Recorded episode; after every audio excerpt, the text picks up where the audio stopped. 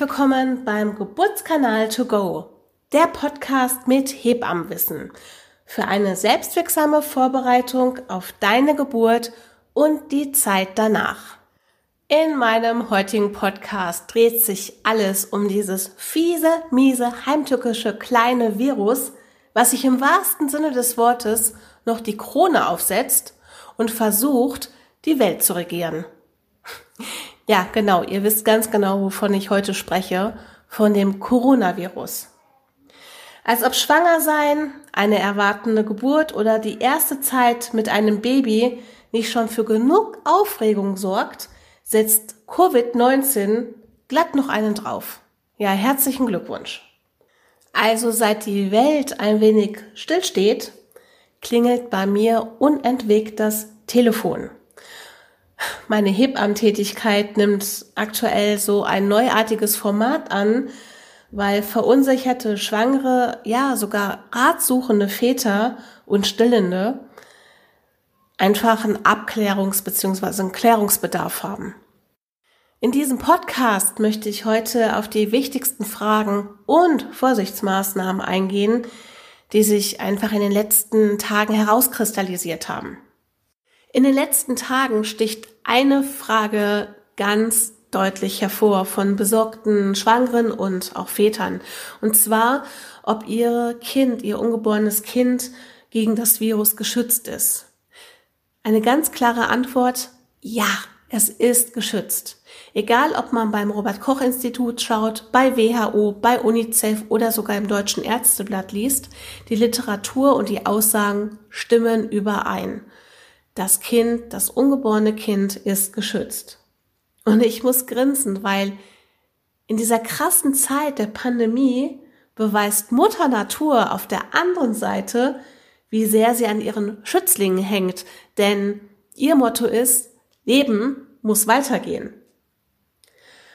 Und im Falle einer Infektion oder Akuterkrankung mit SARS-CoV-2, so heißt der Virus, hält die Plazenta, also der Mutterkuchen, den Erreger fern.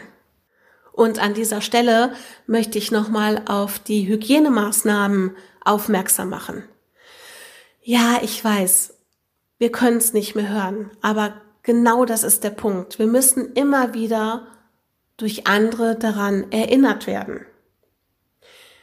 Punkt eins: Häufigeres und regelmäßiges Händewaschen mit Seife reicht völlig aus. Aber jetzt kommt der Punkt. Nicht nur die Handinnenflächen und Außenflächen waschen, sondern auch die Fingerzwischenräume beachten. Und der nächste Punkt ist, wie oft fassen wir uns am Tag unbewusst ans Auge, an die Nase, an den Mund? Und auch da bitte darauf achten, dass du es nicht machst weil du kannst dir genauso einen Virus übers Auge, über die Nase oder sogar über den Mund selbst übertragen und schon haben wir den Salat. Wenn du niesen solltest, in die, in die Ellenbeuge rein und Taschentücher direkt entsorgen. Nirgendwo liegen lassen, weil das ist wieder eine schöne Keimschleuder. Und wenn jemand einkaufen geht, der Partner, die Nachbarn, ähm, Geschwister, einen Tipp dazu, und es ist kein Scherz, am besten mit Gummihandschuhen. Die nächste Frage, die mir häufig gestellt wird, ist die Frage, wie sich schwangere Paare gegenüber dem Kreissaal ihres Vertrauens verhalten sollen, wenn es Richtung Geburt geht. Meine lieben Schwangeren, bitte ruft in dem Kreissaal eures Vertrauens an und fragt nach der aktuellen Situation und nach den Maßnahmen, die dort vor Ort getroffen wurden, weil im schlimmsten Fall könnte es sein, dass der Partner nicht mit in den Kreissaal darf. Uff. Und sich vorab zu informieren, um neue Möglichkeiten zu schaffen, um sich von den Gedanken frei zu machen, ist es wichtig, sich diese Informationen in dem Kreissaal eures Vertrauens einzuholen. Also kommt in Handlung und informiert euch. Das ist mein Tipp an euch. Und logischerweise kommt dann die nächste Frage auf, ob es überhaupt in der heutigen Zeit, in dieser Krisenzeit erlaubt ist, natürlich zu entbinden. Und auch hier gibt es ganz klare Erkenntnisse, dass einer vaginalen Geburt nichts im Wege steht, auch nicht im Krankenhaus. Wenn dein Körper auf Geburt eingestellt ist, dann lass ihn machen und du wirst dein Kind natürlich zur Welt bringen. Als nächstes hat eine Mutter angerufen, die ihr Kind stillt und sie hat mich gefragt, ob irgendwas dagegen spricht, wenn sie irgendwann mal positiv getestet werden sollte. Nein, ganz und gar nicht, im Gegenteil. Besonders jetzt, wo es noch keinen Impfstoff gibt, gehst du der beste Impfstoff für dein Kind. Und zwar mit der Muttermilch. Die Muttermilch enthält Antikörper von Krankheiten, die du mal in deinem Leben durchgemacht hast. Und somit schützt du dein Kind und stärkst auch gleichzeitig sein Immunsystem. Und eine Übertragung des Virus ist bislang noch nirgendwo beschrieben worden. Das ist wiederum übereinstimmend in der ganzen Literatur, die ich bis jetzt durchforstet habe.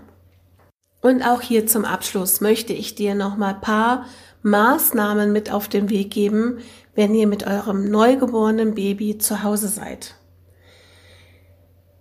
Der erste Punkt, vermeide in der Gegenwart deines Kindes zu husten oder zu niesen. Und versuche auch das Herumreichen deines Kind in die Arme anderer zu unterbinden. Natürlich gestaltet sich das jetzt eh recht schwierig, aber auch wenn wir wieder ein bisschen mehr Freiheit haben, solltest du noch ein wenig darauf verzichten, dein Kind rumzureichen. Wenn du merkst, dass du einen trockenen Husten hast, dass du ein bisschen verschnupft bist, dass es dir nicht so gut geht, dann trage unbedingt einen Mund- und Nasenschutz. Es kann auch ein Schal sein, den du dir über Mund oder Nase ziehst.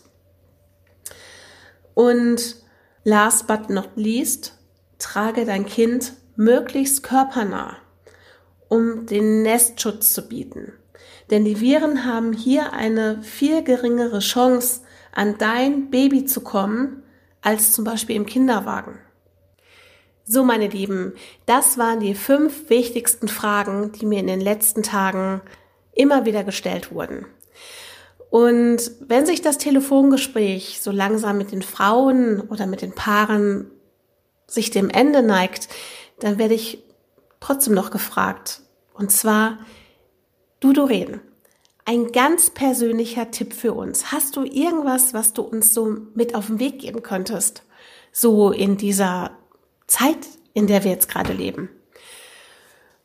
Und ich muss immer wieder grinsen. Ich hoffe, das hörst du auch gerade, weil ich nämlich sage, ich habe für euch nicht den Tipp, aber ich habe für kinderlose Paare den Tipp.